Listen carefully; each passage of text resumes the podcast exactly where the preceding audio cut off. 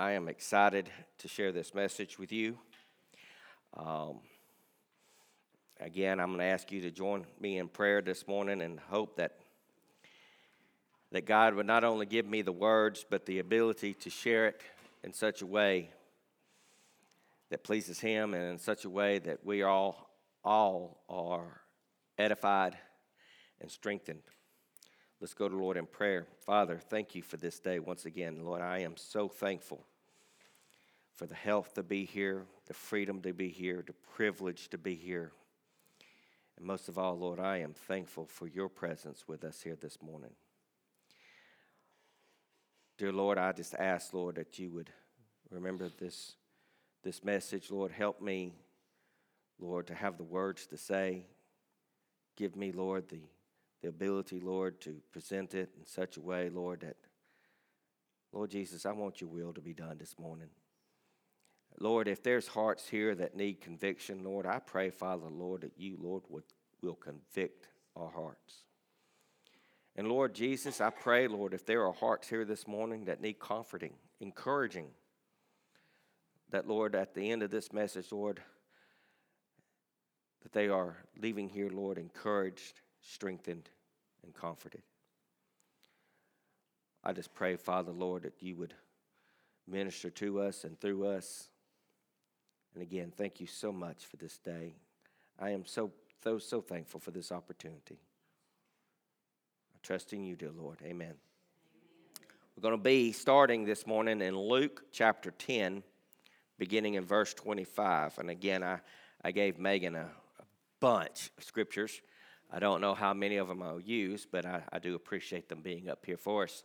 If you're familiar with this, this is um, the parable of the Good Samaritan.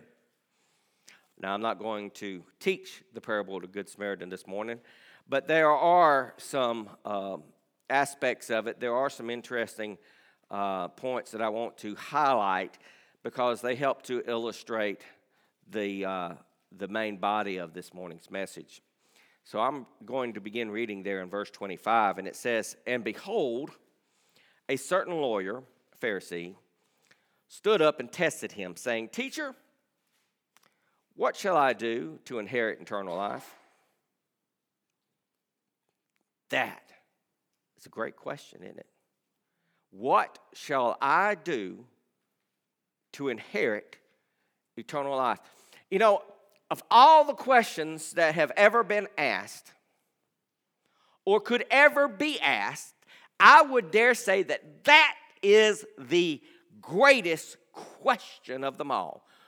God, what must I do to, to, to obtain eternal life? What must I do to be saved?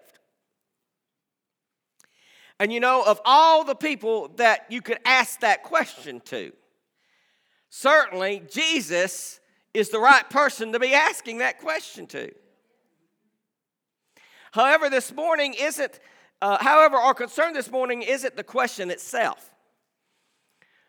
The concern this morning is it's the spirit and the motivation behind why he's asking it. Because it says there, a certain lawyer stood up and tested him. The intent here was not one of true discovery. The intent of this question wasn't one of trying to gain understanding. This question was, was issued forth as, as a result of trying to trick or to stumble Jesus into making some sort of claim contrary to the Word of God, so that they could then say that he was blaspheming. They could use that as a way to dismiss his teaching uh, or possibly persecute him or maybe even kill him at a later date. But Jesus turns it around on him and he says there in verse 26, He said unto him, What is written in the law? What is your reading of it? In other words, you're asking me a question well, you know the law better. You know the law better than most. Why don't you tell me what does the law say about how you are to get eternal life? So he answered and said, You shall love the Lord, verse 27, you shall love the Lord your God with all of your heart, with all of your soul, and with all of your strength, and with all of your mind, and your neighbor as yourself. And Jesus said to him, He answered, He said, You have rightly answered. Do this and you will live. Note that.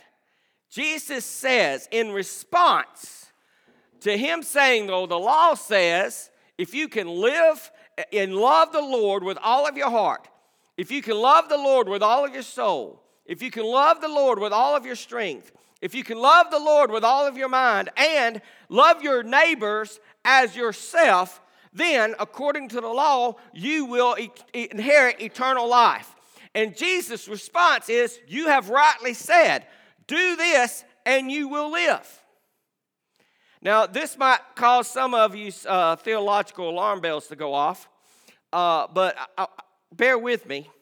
So, in other words, here, Jesus here is confirming if, big if, this man, if any man, were able to keep the law perfectly and love God, love himself, and love others as he should, then they would also in, inherit eternal life.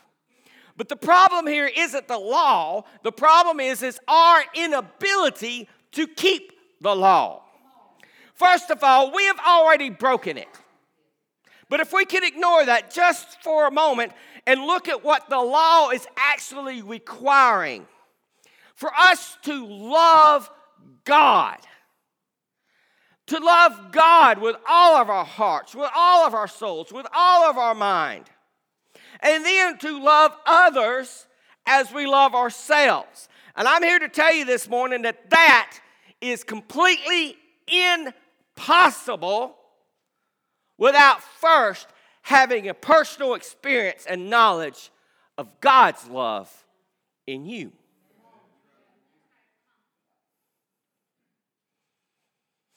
This is highlighted and explained to us over in 1 John chapter 4, verses 19 to 21. I think I gave that to her. Yeah, I, I did give it to her. Okay. It says there very clearly in verse 19 We love him. We, we love him. Him who? God. Because he, he who? Jesus, Lord, first loved us. In other words, we can't love him until we know He loves us. Correct? And he goes on to say there if someone says, I love God, and hates his brother, he is a liar. Now, I told myself I wasn't going to chase any squirrels this morning. And it was odd. I don't know what it was, but me and Patty on the way in today, I probably saw 20 squirrels on the road. I don't know what, I mean, they were all over. Some of them coming in the car, this, everywhere, everywhere this morning. Squirrels everywhere. And I told myself I wasn't going to chase a squirrel this morning, but this is a good one to chase real quick. Look at what it says there. It says, if someone says, I love God, but hates his brother, he is a liar. So what I want to, what I want to point out here this morning is simply this. Not everybody that says, I love God,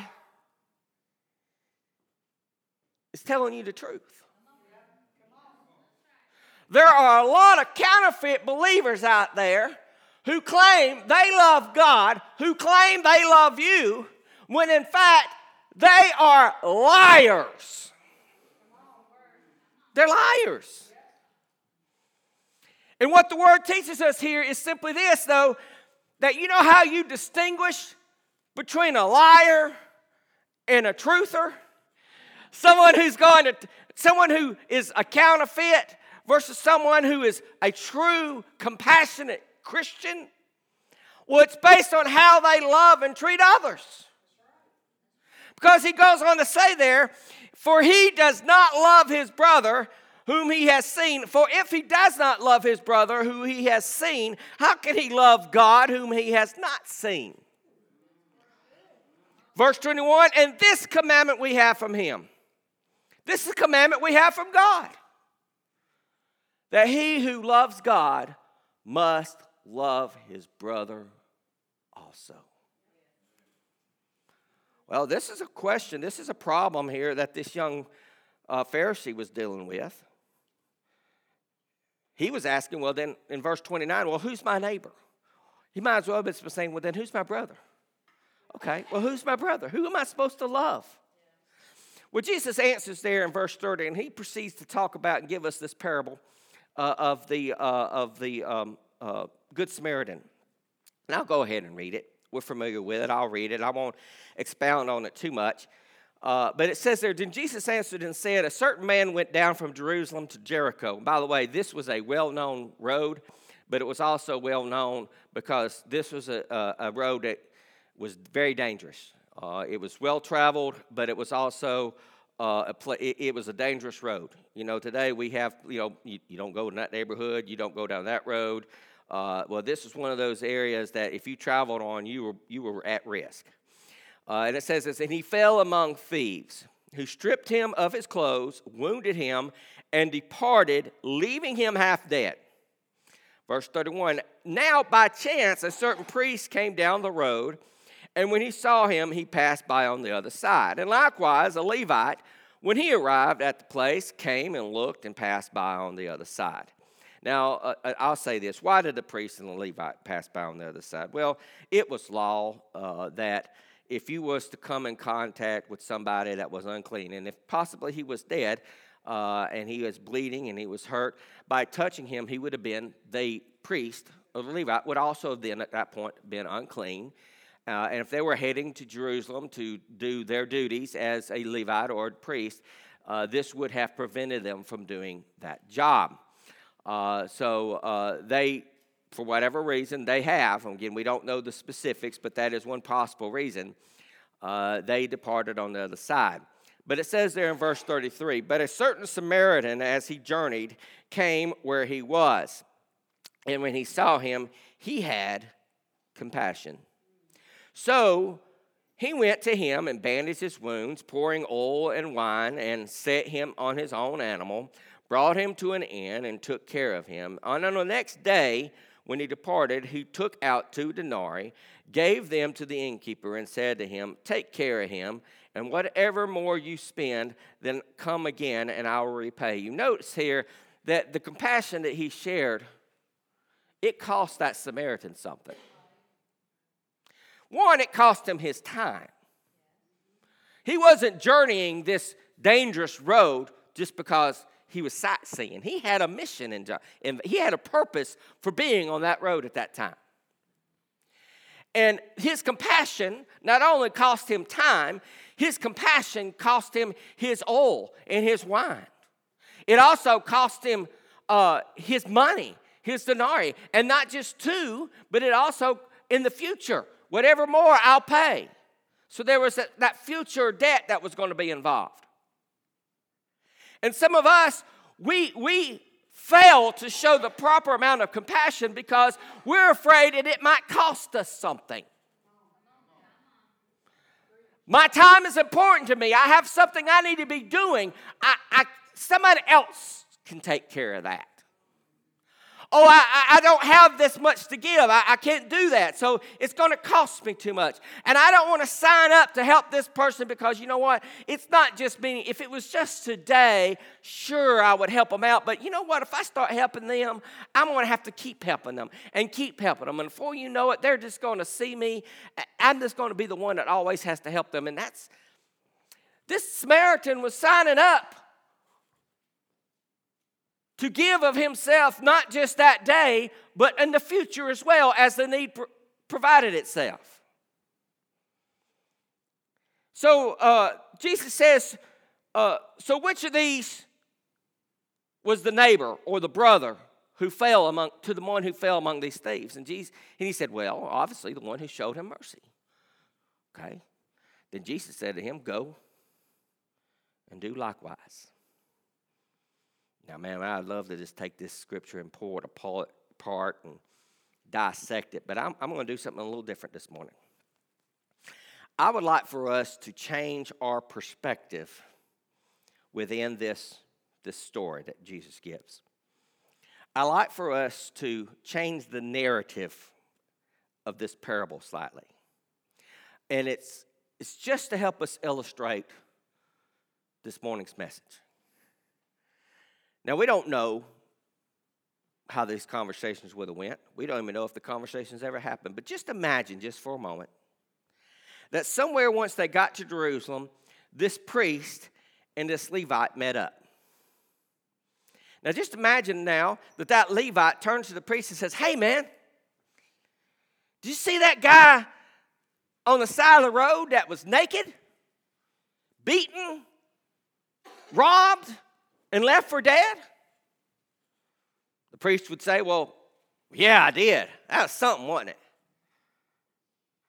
Levite would say, Well, did you do anything? priest would go, No, I didn't do anything.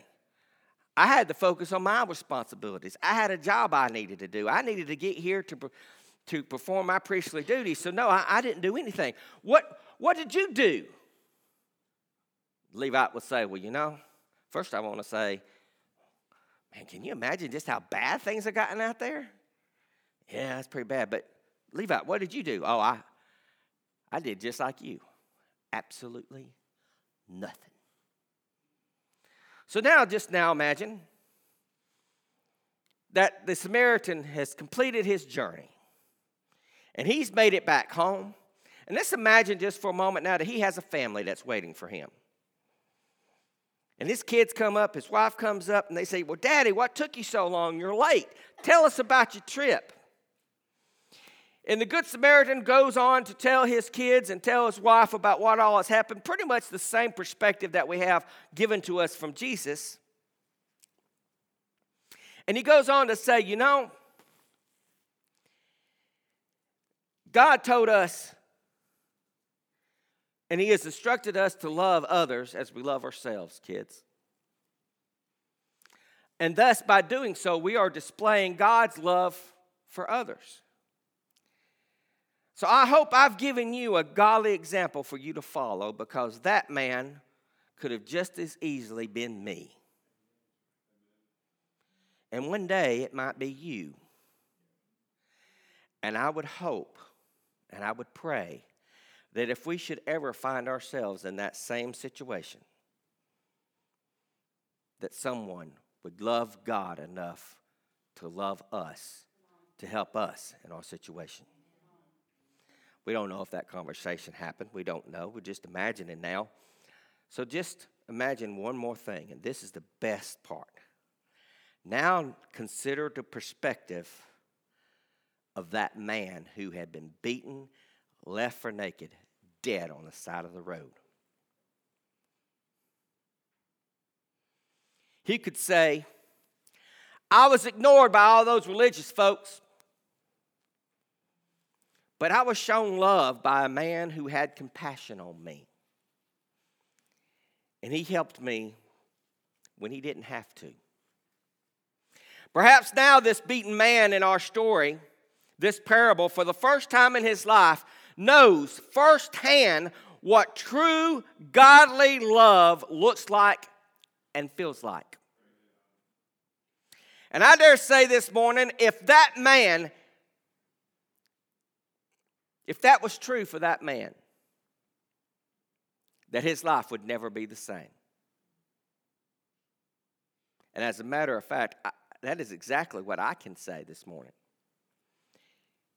Because I too was shown the love of God in my life has never been the same, and my new life has begun.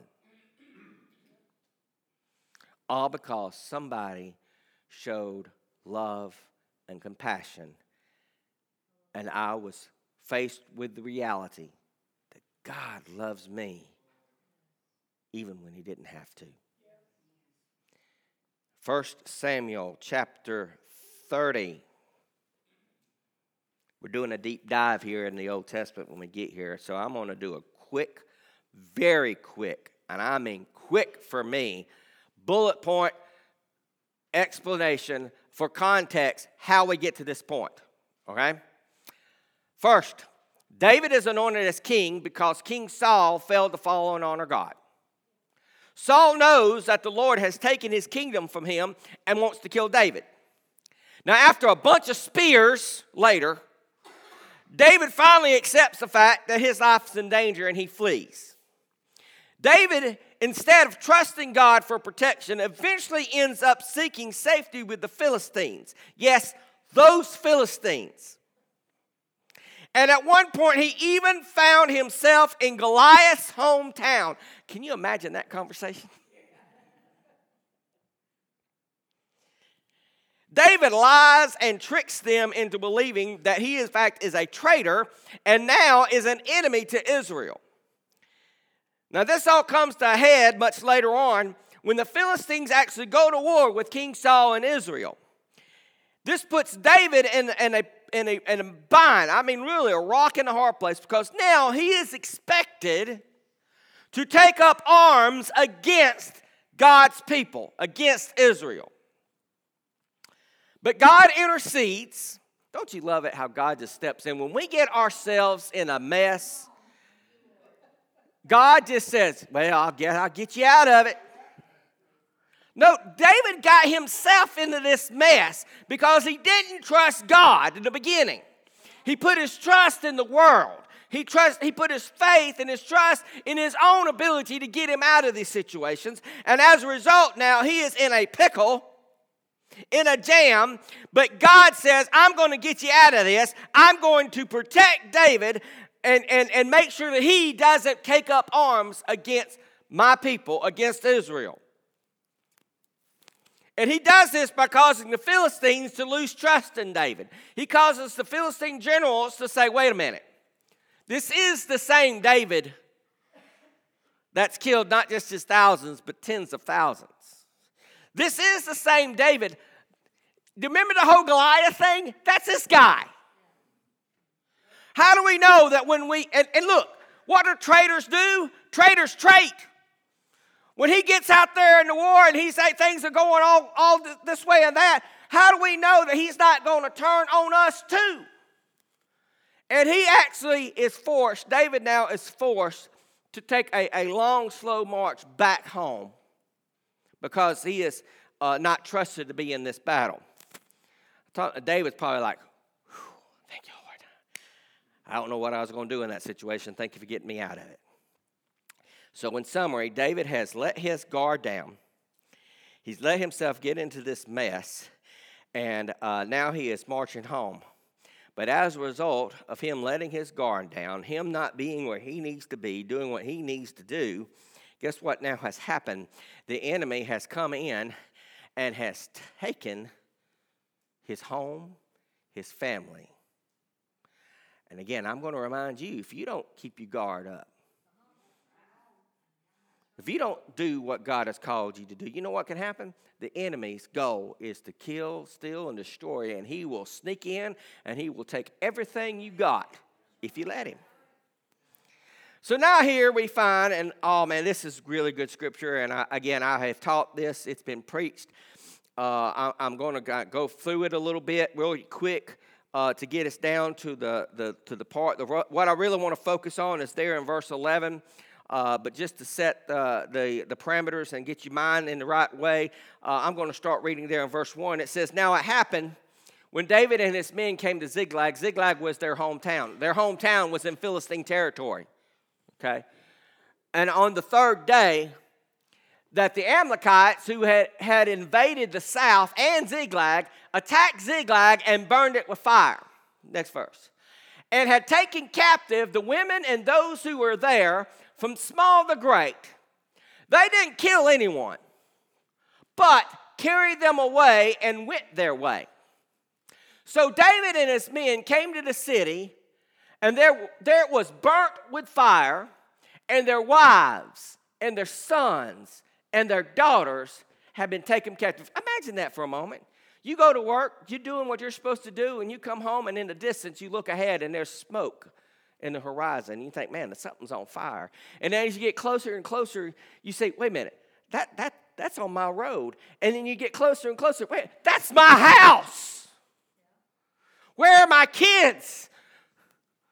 Where's my son? Where's my daughter? Where's my wife? And they're gone. What would your action be? Then David and the people who were with him lifted up their voices and wept. I should say so. But it wasn't just a boo hoo, they wept until they had no more power to weep. Have you ever been so broken, so crying, uh, that you just at that point there were no more tears left to cry? That's where they were. And David had two wives. We're reminded here that David, David is not just weeping. David had a personal loss in this. He lost both of his wives to this. Uh, they had been taken captive. Verse 6 Now, David was greatly distressed. Again, wouldn't we all? But to compound it, he's not only distressed because of his loss, he's distressed now because the, speakle, the people, speakle, the people spoke of stoning him. Why? Because he's in charge. Why? Because he's the one that got him in this mess. They were going to stone him because the soul, the soul of all the people were grieved. Every man for his sons and daughters. They were out of their mind in grief. But here's David. He realizes, you know what? Trusting in me has got us here. I think it's time, way past time, that I repent and I turn to the one who can truly help. And he strengthens himself in the Lord, his God. Strengthens himself in the Lord his God. Verse 7. Then David said to Abiathar the priest, Please bring me the ephod here to me. No, what was this? This was a, uh, an ancient method that, again, this was, this was God prescribed. This was God's way of communicating to the people at this time.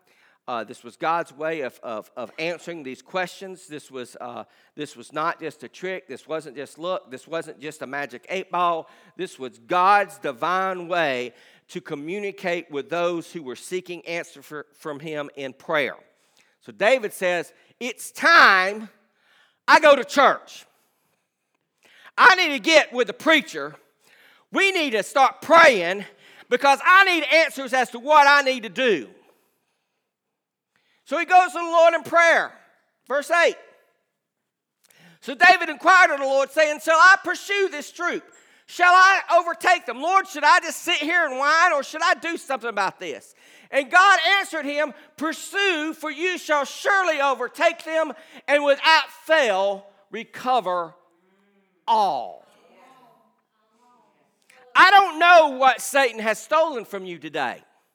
But I can guarantee you, if you follow the Lord's leadership, all can be recovered. Verse 9. So David went, he and his 600 men who were with him, and came to the brook of Besor, where those stayed who were left behind. Some of them were too weak and too, uh, too uh, old or feeble or just exhausted. They couldn't all 600 go. So they split up there. 200 were left behind. Uh, but the other 400 went. In verse 10, but David pursued he and the 400 men, and the 200 stayed behind, who were so weary they could not cross to the brook of Besor. But then here we get to verse 11, and this. Not that it ain't been good already, but this is where it really gets good. Then they found an Egyptian in the field. And they brought him to David, and they gave him bread and he ate. And they let him drink water. Verse 12. And they gave him a piece of cake and figs and two clusters of raisins.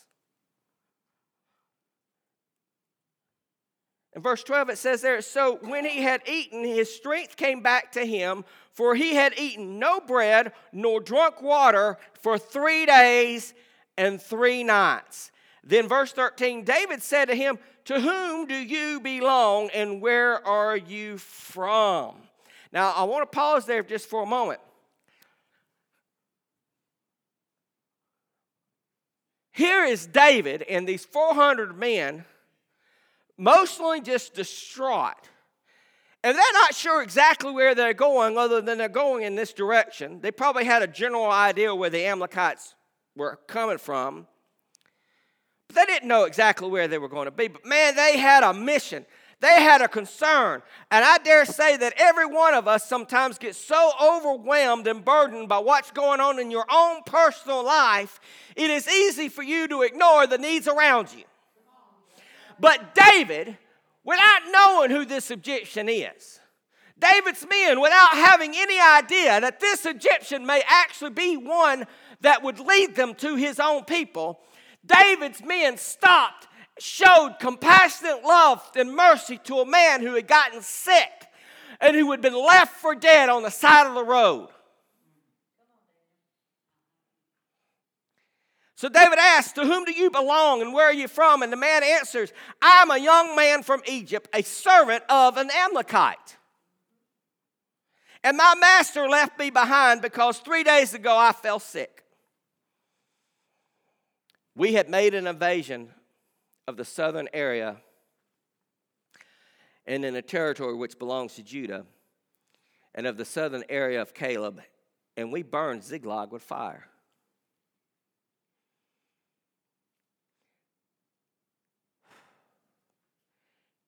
The same one, one of the very ones that probably set a tent or a house on fire, who was instrumental in capturing women and children. This is the exact same one now they have patched up and healed up. You know, God calls you to love and to be compassionate, not just to those who are good to you, but to your enemy and those who are bad to you as well. Now, David didn't know this at this point when he first gave him love and compassion, but now he does.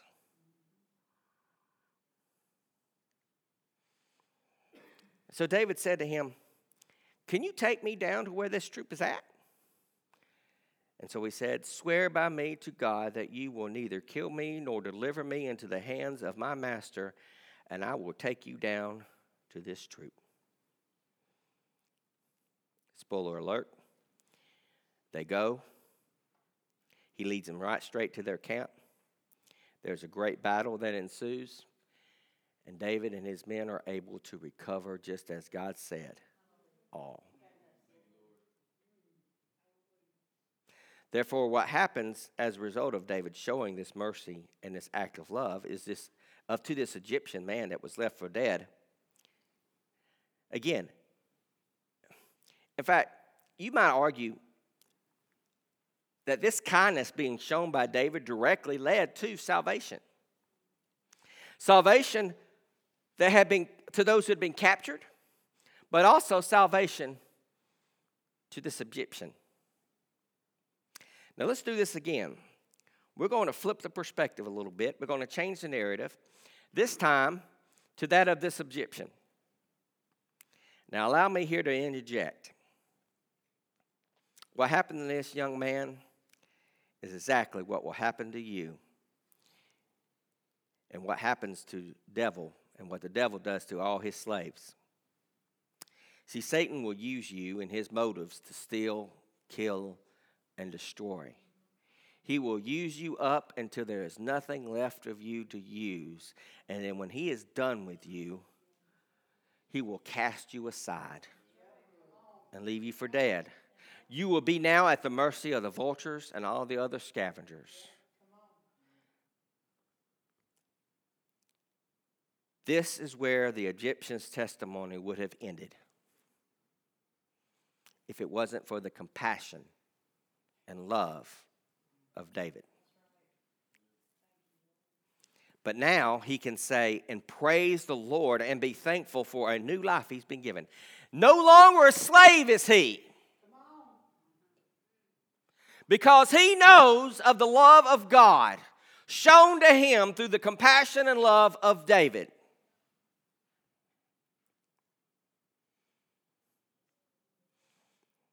Acts chapter 16. These are my final scriptures of the day. So, Acts chapter 16, verse 23. We know this story as well. Paul and Silas are in prison. And when they had laid many stripes on them, on who? On Paul and Silas, they threw them into prison, commanding the jailer to keep them securely. Having received such a charge, and this was a serious charge, if he had failed at this charge, it would have been his life. He put them into the inner prison and fastened their feet in stocks.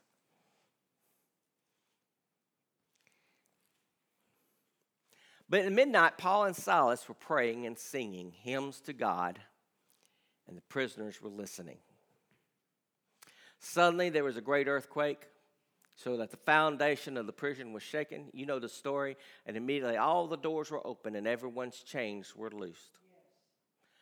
Then the keeper of the prison awakened from his sleep and seeing the prison doors open, supposing that the prisoners had fled, drew his sword and was about to kill himself.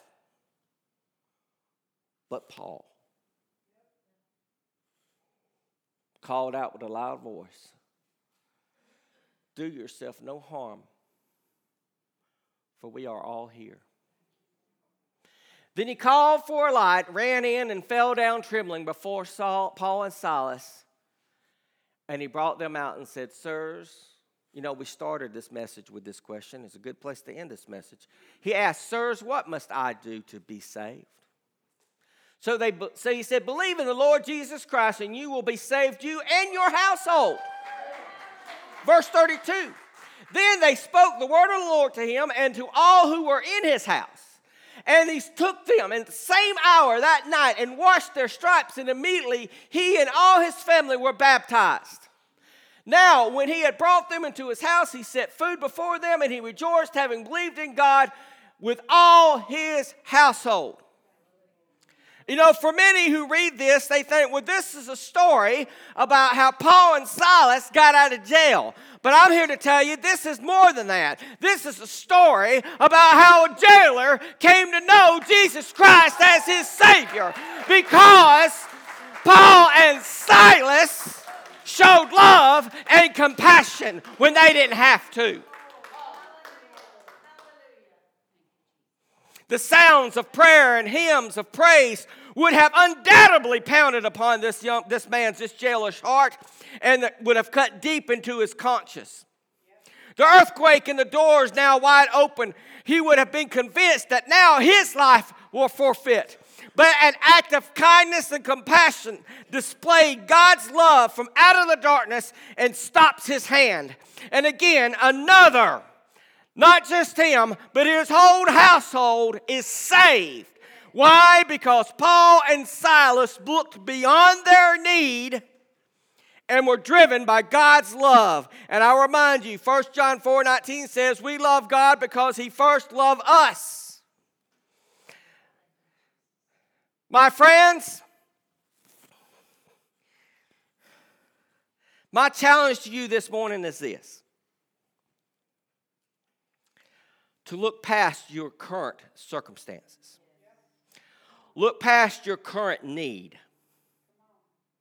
I'm not saying that that need isn't severe, and I'm not saying that need is, is, is, is needs to be ignored, but here's what I'm going to remind you of. Whether you're just going about your day, like the Samaritan. Or whether you're in the thick of things because you are messed up and got out of the will of God. Or whether you're like Paul and Silas, who are right where God wants them to be because they were doing what God called them to be, regardless of why you're in the storm. My challenge is for you to flip the perspective off of you and change the narrative for someone else. I challenge you at this time to introduce someone else who had been left for dead on the side of the road, abused and abandoned by Satan. introduced them to the love of God.